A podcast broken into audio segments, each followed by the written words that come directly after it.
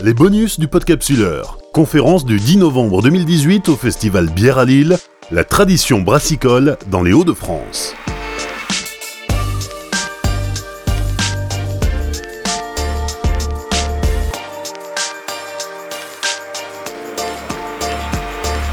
Bonjour à tous. Merci d'être avec nous pour assister à cette première euh, table ronde de l'après-midi. Euh, merci aux organisateurs du festival euh, Bière à Lille de nous donner cette opportunité de vous parler de la tradition brassicole dans les Hauts-de-France. deux invités brasseurs pour nous éclairer sur, sur, sur ce sujet et sur l'évolution de de, l'univers euh, brassicole dans la région, euh, euh, alors à ses origines jusqu'à aujourd'hui. Vincent Bogart, qui est le, président des Brasseurs des Hauts-de-France. il représente aussi la brasserie Saint-Germain à Aix-Noulette, dans le Pas-de-Calais, où l'on brasse entre autres la page 24. Et Pierre Benoît, qui a lancé il y a un peu plus d'un an maintenant, la brasserie Belnart, qui veut dire bayeulloise en flamand, et donc qui est à Bayeul, et euh, qui a un, concept. Euh, vous entendez pas? Ah, alors attendez, je vais voir ce que je peux faire pour vous. Euh, donc la, brasserie Belnart à Bayeul qui a cette particularité de brasser des. Bon, ben comme ça, on est à fond donc je vais juste rapprocher le, micro de la bouche, qui a cette particularité de, brasser des, bières euh, éphémères. Alors peut-être, Vincent, pour commencer, est-ce que tu peux nous, nous dresser un peu le, panorama historique de la, bière dans les Hauts-de-France. Ça remonte à quand? Et quelle a été cette aventure des, brasseurs de, la, région? Bah, Pour faire simple, en fait, il y a toujours eu de, la bière dans, les Hauts-de-France, euh, comme il y a eu du vin. Et puis à un, moment, un choix a été fait, euh, surtout au niveau euh, monastique, qui était plus facile de faire de la bière dans notre région que du vin. Et euh, bah, la bière est restée, mais ça, on, a déjà des premières traces, ne serait-ce qu'à Arras, où il y a beaucoup de fouilles archéologiques, bien avant déjà les, Gaulois, quoi, qui étaient organisés en brasserie. Donc euh, ça a toujours été. Ensuite, euh, bah, il y a eu euh, des, périodes un peu plus florissantes, comme avant la Première Guerre mondiale. Et puis bah, la Première Guerre mondiale, forcément, a mis un gros coup d'arrêt aux, brasseries régionales. Il y avait plus de 2400 brasseries en, avant 14-18, alors qu'il y avait 3400 brasseries au total pour la France. Donc euh, tout ça a beaucoup changé. Beaucoup de petits villages avaient deux ou trois brasseries. Hein. Pourtant des petites communes qui aujourd'hui ont 600 habitants c'est le maximum qu'ils ont eu à l'époque. Mais euh, bon voilà, de toute façon c'était la boisson euh, régionale. On buvait pas d'eau parce que l'eau n'était pas des plus qualitatives. mais par contre elle servait très bien à la bière parce qu'elle était bouillie. Donc ça c'était plutôt pas mal. on buvait du cidre aussi dans la région. selon les endroits, sur Boulogne-sur-Mer, on buvait plus de cidre que de bière ça dépendait en fait les, secteurs.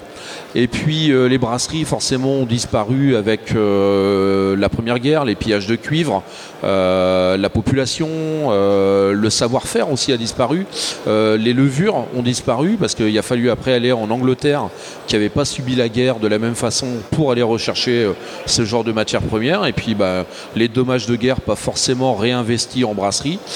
certains sont devenus grossistes. Et puis dans les années 80, ben, quasiment plus rien. Euh, une petite création euh, qui était euh, la cuvée des jonquilles, et puis tout le reste était plutôt des brasseries qui disparaissaient. Euh, ouais, fin, fin, des années 70-80, et certains en fait se sont mis à, faire des bières un peu spéciales. Donc ce qu'on appelle aujourd'hui des bières spéciales, euh, des bières à 6-7 degrés, qui n'étaient pas vraiment habituelles à l'époque. Et puis euh, c'est reparti comme ça, c'est un peu l'histoire de la choulette, c'est l'histoire de bière du ch'ti qui redémarre justement comme ça. Les, gens à cette période-là buvaient de la bière au litre à table, légère. Et les bières spéciales, c'était pas, pas le créneau en fait. Euh, et les gens ont commencé à partir là-dessus. Alors il y a des gens hein, qui ont beaucoup contribué à ça. Et puis il y a eu des changements de période. Et puis euh, on a commencé à pasteuriser la bière. Parce que le gros problème c'était aussi la conservation. Et puis on a d'autres qui sont élevés contre ça en disant mais hors de question qu'on pasteurise. Et puis euh, la mondialisation a commencé. Et forcément, quand tu vois la mondialisation arriver, bah, tu revois aussi l'effet inverse de recréer des petites brasseries, de redynamiser en fait. Voilà. Oui, parce que quand on dit qu'il y avait 2400 brasseries dans les Hauts-de-France euh, à, l'époque florissante, euh, c'était des, brasseries euh, très petites et qui fonctionnaient sur des circuits très courts, c'est-à-dire que chaque village avait sa, brasserie et la bière voyageait assez peu finalement tout le monde avait des chevaux et en fait on livrait jusque là où les chevaux allaient et ils rentraient tout seuls les chevaux en plus. Hein. Donc euh, c'était pas une légende, apparemment les brasseurs consommaient plutôt pas mal. Charles, je sais pas si tout à l'heure tu peux nous confirmer un petit peu tout ça. Parce que là vous avez quand même Charles Choteau qui est quand même un des grands investigateurs en fait de la bière spéciale dans le Nord, mais il y a déjà euh, dans les années 80. Donc euh, il aurait beaucoup d'histoires à raconter. Ouais, en fait les, chauffeurs partaient avec les chevaux, ils descendaient, ils récupéraient pour certains des fois, des fois la, la bière que les gens avaient dans leur barrique à la cave, parce qu'on buvait pas la bière en bouteille. Ils remontaient les barriques et puis tout ce qui était un petit peu acide, un peu sûr et tout, eux ils le buvaient parce que c'était gratuit. Et euh, bon voilà, c'était des grandes périodes. Mais tout ça, c'est des témoignages que j'ai de, gens que j'ai côtoyés euh, qui ont un peu connu cette époque. Euh, ouais, en fait, les brasseries, bah ouais, bah, elles ont disparu, elles sont revenues. On, a trouvé une invention géniale qui était le camion. Donc le camion a fait aussi qu'on est allé livrer un peu plus loin à la concurrence. Et puis bah, tout ça a fait que au plus on, faisait en sorte de pouvoir aussi se faciliter le travail, bah, au plus ça nous permettait aussi d'aller plus loin. Et, ça ça existe dans plein de métiers en fait.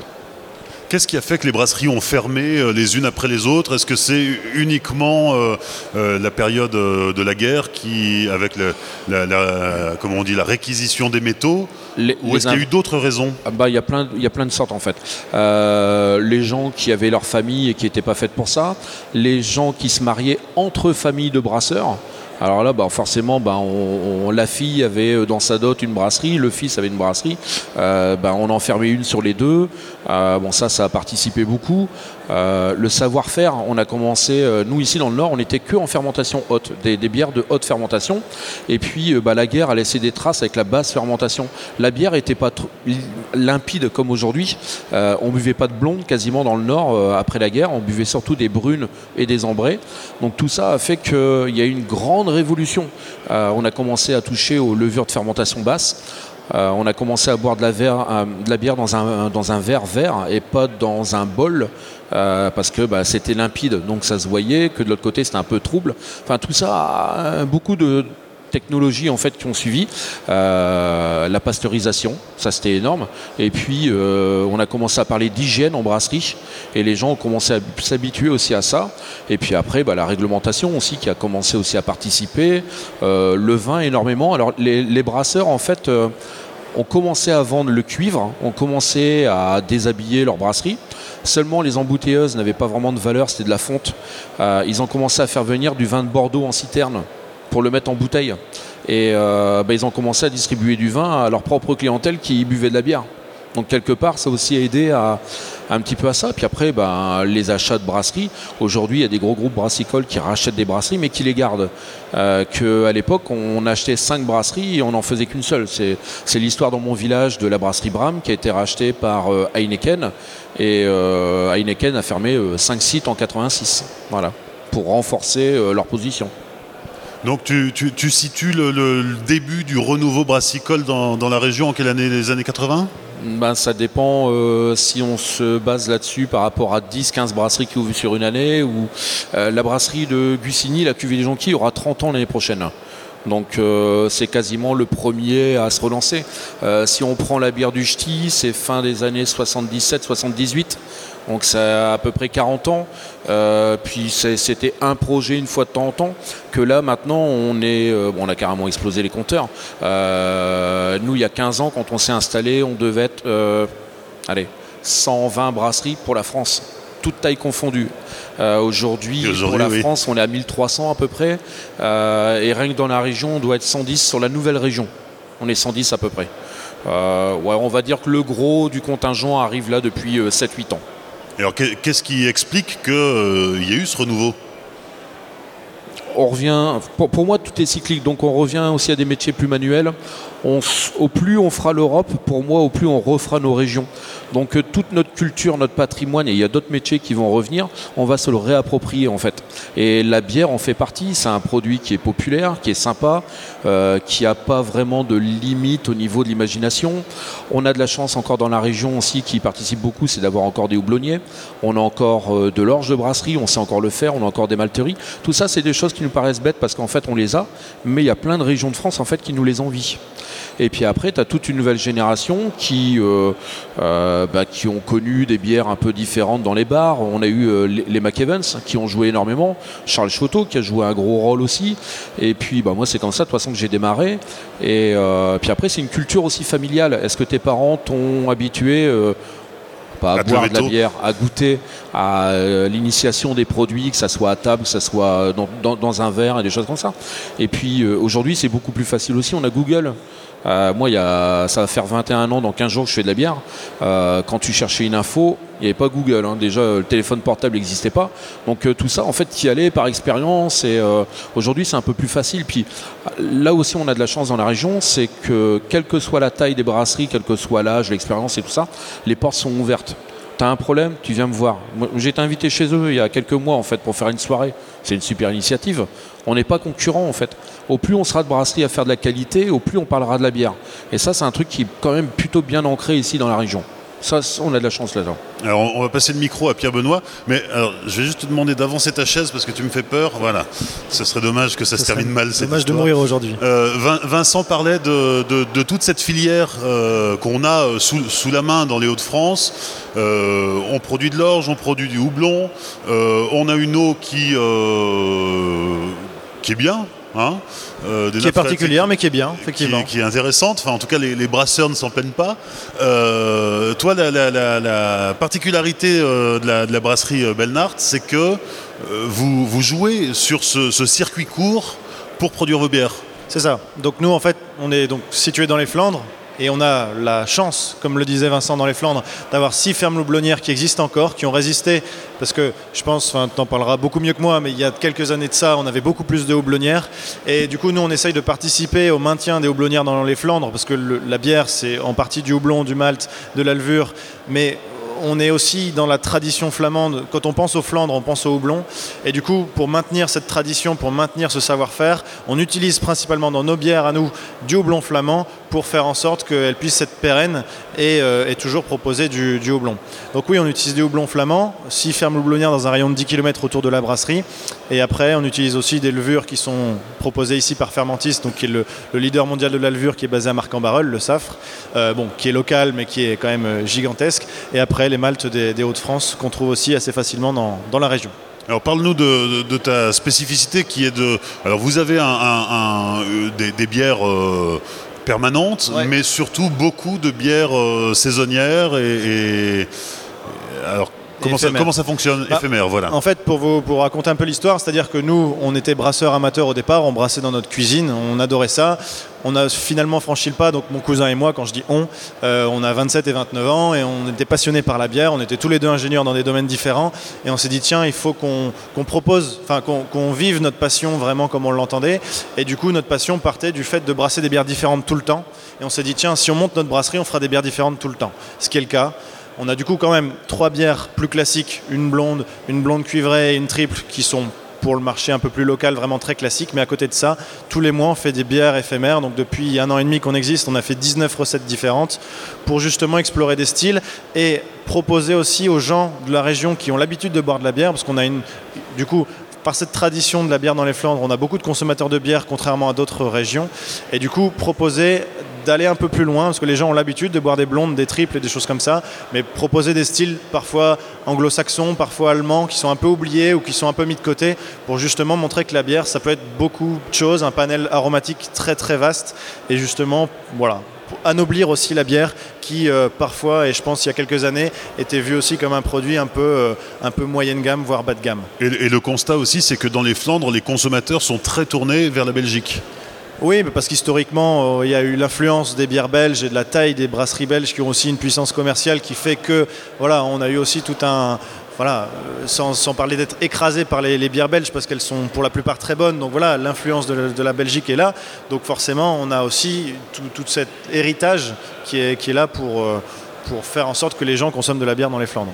À la grande époque, il y avait une cinquantaine doublonnières dans la région. Aujourd'hui, il en reste 5, 6 6, c'est ça, ouais donc euh, là, il y a des projets actuellement hein, qui, s'ouvrent. Il y a notamment du côté d'Asbrook, juste à côté à Morbeck, une, une qui est en train de se, monter. Il y a d'autres projets euh, dans la région. Ça reste des tout petits projets parce que le problème des Flandres, c'est que la, terre est très chère et donc c'est très compliqué de monter une houblonnière. Mais clairement, le besoin en houblon, il est, énorme.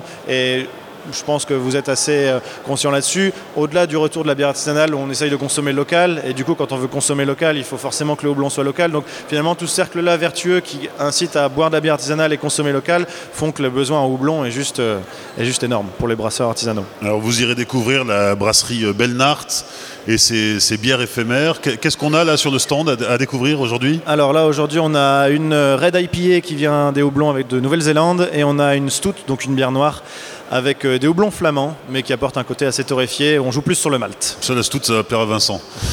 L'image de la bière, justement, parce qu'on a, parlé un petit peu de ce, renouveau, mais tu disais, Vincent, que le, consommateur euh, de, la région avait été habitué au vin. Euh, comment est-ce que l'image de la bière s'est redorée et comment est-ce que le consommateur est revenu à la bière?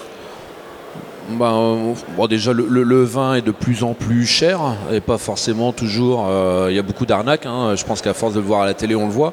Mais surtout qu'après, les gens sont un peu rappropriés la bière. C'est nous, c'est local, c'est euh, notre patrimoine. Euh, bah, c'est simple, il faut faire des salons comme là, euh, des, initiatives comme là, pour faire voir aux gens que bah, y a notre région. Là ici, c'est bien parce qu'on est un peu mélangé avec d'autres pays, faire voir aussi qu'il y a d'autres choses. Euh, et il n'y a que comme ça. Moi, il y a 15 ans, j'ai commencé à faire un salon quasiment tous les week-ends mais sur des trucs où euh, les gens ne nous attendaient pas du tout sur la bière. Hein. Et c'est à force de persévérance, et puis bah, après, t'emmènes un autre collègue, puis t'es deux, puis t'es trois, puis des fois on est 19 sur un salon du terroir, et au moins les gens voient, qu'il y a de la bière. Puis après, euh, bah, il y a des gens aussi qui ont beaucoup participé, il y a des patrons de bistrot, il y a des chaînes de bistrot qui ont, beaucoup participé à ça. Euh, il y a des chaînes de grande surface qui ont énormément participé, au champ, entre autres. Et puis après, euh, on n'avait que trois cavistes en bière hein, il y a 15 ans. Euh. moi, des fois, on me fait le reproche d'être en grande surface avec trois bières, mais euh, il y a 15 ans, il n'y avait que trois cavistes, hein, dont deux qui payaient pas, donc c'était vite fait. voilà. Mais Auchan a joué un, un, rôle énorme à, une époque. et puis après, bah, d'autres chaînes forcément s'y ont mises avec des créneaux un peu différents. Et puis il y a eu des distributeurs. Et puis voilà, il y a eu pas mal de passionnés. il y avait Ronnie Cooter aussi, hein, qui était un ambassadeur de la bière. il a participé euh, France 3 y a participé un petit peu à sa façon aussi. Et puis, euh, puis voilà, et puis à chaque fois c'est cyclique, et puis à chaque fois tu trouves des gens un peu plus euh, marqués là-dessus. Alors on a encore des difficultés, hein, ou des fois avec des élus sur le territoire où, ah non, de la bière, hors de question. Mauvaise image, mauvais tout ce que tu veux, enfin voilà, c'est c'est un peu l'image qu'on a aujourd'hui. Les journalistes s'intéressent. voilà, il y a des nouveaux métiers qui se créent au niveau de la bière, des biérologues, des dégustateurs. Il y a François Devos qui a fait énormément ici, un petit peu dans la foulée de, ce qu'ont fait Charles Choteau et, euh, et, Ronnie Cooter quelques années après. Donc, et puis il y a de plus en plus de patrons de bistrot qui commencent à être conscients qu'on a tout ça ici chez nous. Pourquoi des fois aller chercher loin ce qu'il y a à côté? Enfin, en tout cas, ils peuvent aller en chercher un petit peu, mais, mais pas que ça. Donc c'est un tout. Il y, a, une prise de conscience en fait euh, générale. Mais c'est encore compliqué aujourd'hui de, défendre nos positions. Il y a six ans, euh, François Hollande, quand il est arrivé, il nous a mis 160% de taxes. Euh, il y avait peu de députés et de sénateurs qui osaient prendre le micro et aller défendre le projet euh, de, la bière, de, la défense, que la bière c'est pas de la beuverie, enfin tous ces clichés qu'on a des fois un petit peu euh, compliqués. Aujourd'hui, il y en a un petit peu plus. Il y a une nouvelle génération de députés et de sénateurs et qui arrivent à se faire entendre aussi à l'Assemblée nationale parce que le vin est plutôt bien représenté. Est plutôt bien représenté. Et puis en même temps, on est aussi la brasserie, enfin la, brasserie, j'allais dire, le métier de brasseur aujourd'hui, euh, parce que je voyais Échappé Bière passer sa tête là par la porte, euh, on est la première région de France à avoir une destination tourisme brassicole. Donc on a pris de l'avance par rapport à d'autres régions parce qu'il y a aussi l'Alsace, mais euh, voilà, il faut, se défendre. Alors après, forcément, nos idées sont vite recopiées ailleurs, mais on, essaye. On, a encore plein d'idées, mais tous en commun. Tout seul, on peut rien faire. C'est vraiment tous en commun qu'on peut faire quelque chose. Ce qui est aussi changé, c'est la distribution, bien sûr. Hein. Tu parlais de l'invention du camion. Bon, aujourd'hui, ça nous paraît euh, anecdotique, mais ça, a contribué à, faire voyager la bière. Euh, alors en France d'abord, et puis maintenant à l'international on, a une belle carte à jouer à l'international. On est quelques brasseries un petit peu connues, des fois plus à l'international que ici à Lille, alors qu'on n'est qu'à 40 km. Euh, nous étions trois brasseurs de la région et les trois seuls Français invités sur un festival à Denver il y a 15 jours. Bon, bah, c'est plutôt pas mal. Et là où des fois, moi, j'ai un seul patron de bistrot dans mon village qui fait ma bière et difficilement, alors qu'il y, a 8 bars dans mon village. Donc des fois, on se pose vraiment des questions, quoi. Sur, euh, mais bon, c'est comme ça. Mais tant mieux, on a encore euh, de quoi se développer, quoi. Et en tout cas, les, brasseurs ont un rôle à jouer aussi dans le euh, pour, éveiller les, consommateurs à découvrir de nouvelles recettes, de nouvelles spécialités. c'est un peu ce que propose Belnart avec avec ses, bières éphémères qui s'inspirent de ce qui se fait en Allemagne ou aux États-Unis ou ailleurs. voilà. L'anecdote, c'est que quand tu as lancé la, page 24 il y a 15 ans, on te disait ça marchera jamais, c'est trop amer. Ouais. c'est ça. Les, goûts évoluent. Euh, il y a 15 ans, on me reproche l'amertume de l'île de Garde blonde, qui aujourd'hui m'a plus vendu. Euh, et aujourd'hui, on me dit, ah, c'est de la bière à papa, il n'y a pas assez de houblon. Bon, ok, bah, euh, il y a un grand écart entre les deux. Il y a 15 ans, on me disait, mais non, si tu continues à faire de la bière non filtrée, t'en vendras pas. Et aujourd'hui, on me reproche de filtrer certaines bières. Euh, voilà, le, consommateur évolue, mais il faut garder un peu de tradition comme ça. Euh, des fois, on pourrait nous le reprocher. Ah bah oui, mais euh, ta bière. Ouais, mais j'ai commencé avec celle-là et j'en ai créé d'autres à côté. Donc si elle te plaît pas, bah, essaye les autres plutôt. Elles sont complètement différentes. Et il faut garder une part de tradition. Alors certains vont dire ah mais non, faut tout le temps innover. Non, il faut, faut aussi du traditionnel. pour ceux qui connaissent Cantillon, qui fait du lambic à Bruxelles, s'il avait suivi la mode dans les années 60, euh, ben, il arrêtait. Et aujourd'hui, euh, aux États-Unis, mais un festival comme ça, il y a 100 personnes qui attendent après pour pouvoir goûter ça. Euh, et, discuter avec lui. Donc c'est bien aussi qu'il y ait des gens qui gardent la tradition et qui, s'inscrivent dans le vrai tout en, en, leur laissant aussi les mains libres de développer des choses un petit peu à côté. Parce que ce qui est tradition se perd et, et après ça revient et ça redevient la mode. Et on a l'impression de créer quelque chose alors qu'en fait on l'a toujours eu. quoi. Et alors dans cette même démarche d'initier le consommateur à de, à de nouvelles euh, découvertes gustatives, euh, Pierre Benoît, la, brasserie Belnart, elle, euh, ose de nouvelles recettes et comment on sait que ça va marcher? Ah ben on ne sait pas. après.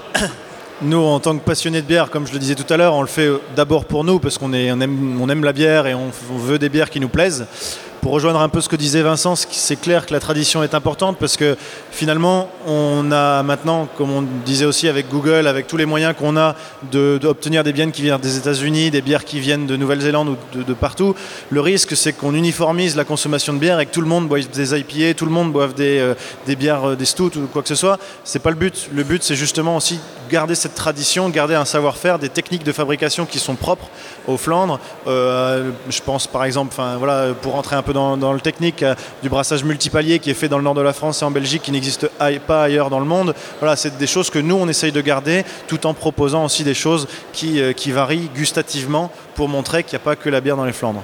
Mais du coup, pour revenir à ta question d'innover, c'est vraiment ouvrir un panel, si tu veux. C'est vraiment euh, montrer que la bière, c'est ça, peut s'accorder avec des plats, ça peut s'accorder avec des fromages. On fait régulièrement des soirées dégustation à la brasserie pour anoblir, pour montrer que la bière, ça peut vraiment être, être beaucoup de choses. Et puis depuis un mois, il y a un bar et puis du coup, depuis un mois, pas, même constat que Vincent, c'est-à-dire que nous, on est dans une ville de 15 000 habitants, un peu plus gros qu'Aix-Noulette, mais on n'avait aucun bar qui servait notre bière parce que les, les, grosses brasseries avaient, euh, imposent des contrats au bar et du coup, c'était compliqué pour nous d'imposer notre bière. Et donc, du coup, la seule manière de servir notre bière dans notre, ville, c'était d'ouvrir un bar nous-mêmes. Donc effectivement, on ouvre un bar euh, pour proposer nos bières, mais pas que nos bières, pour proposer aussi les bières de la région, pour montrer qu'il y a d'autres choses que les grosses multinationales de la bière qui proposent des bons produits et qui soient des prix aussi abordables. Parce qu'on pense souvent, notamment les patrons de bar, que ouais, la bière artisanale c'est cher, mais quand on met tout au bout du compte, qu'il n'y a, pas, a pas des camions qui circulent dans, toute la France pour aller chercher de la bière, que voilà, tous les, les circuits courts font que on arrive à des prix qui, soient, qui sont équivalents voire même parfois en dessous. Euh, Vincent, euh, toujours dans cette dynamique de, regain d'intérêt pour la bière, comment est-ce que les, brasseurs euh, répondent? Alors peut-être au niveau global, on ne parle pas de la, micro-brasserie, mais les, brasseurs artisanaux, les brasseurs indépendants, comment est-ce qu'ils font face à ce, nouveau marché qui, explose hein? Aujourd'hui, on est à 1300 brasseries en France. L'innovation, beaucoup. la souplesse euh, il ne faut pas qu'on s'enferme quand on grandit, et quelle que soit la taille, de déjà se couper de sa clientèle et d'avoir un commercial et toi de plus connaître tes clients. Donc ça c'est important, il faut vraiment rester sur le terrain, tout le temps connecté. Euh, puis il faut faire ce qu'on sait faire en fait. Faut, tu, peux grandir. Enfin moi mon projet il a explosé, euh, mais je me rendais pas compte que j'avais la capacité de le faire. Et après je comprends très bien aussi après des gens qui ne veulent pas grandir parce qu'ils se sentent dépassés par l'événement, parce qu'ils n'ont pas envie de gérer de l'humain, parce que voilà tout ça fait que voilà c'est un, mélange, un peu de tout, un peu de tout. Alors la brasserie Saint-Germain fête ses 15 ans et à cette occasion, il y a 15 bières éphémères hein, qui ont été... 15 euh, bières éphémères où en fait on invite des gens qu'on a rencontrés pendant nos 15 ans. Euh, on a eu un brasseur norvégien qui est parti en Crète, il est parti se réchauffer. On l'a réinvité. On a eu un stagiaire qui était en, euh, en Autriche. On l'a réinvité. on est tombé sur des copains. On s'est fait copain avec des brasseurs sur le bord du Mississippi, dans le Kentucky. Et eh ben, cette année, on les a fait venir. On a fait une bière au concombre avec eux. On, fait plein de trucs. voilà, c'est le rendez-vous des copains, des, gens qui ont été importants pour nous dans, ce genre de relation. Et puis, puis après, il y a plein d'autres personnes hein, qu'on ne peut pas inviter non plus parce qu'il a fallu faire un choix. Mais il y a plein de personnes qui ont qui nous ont vraiment aidés dans, notre projet et qui continuent à nous aider. Quoi. Euh, Et alors, qu'est-ce que tu réponds aux puristes qui disent euh, la bière c'est du malt, du houblon, de l'eau et de la levure? Point c'est qu'ils sont, ils ont des œillères quoi. Enfin, il faut ouvrir. Euh, euh, il y a une législation en fait en France qui a toujours existé.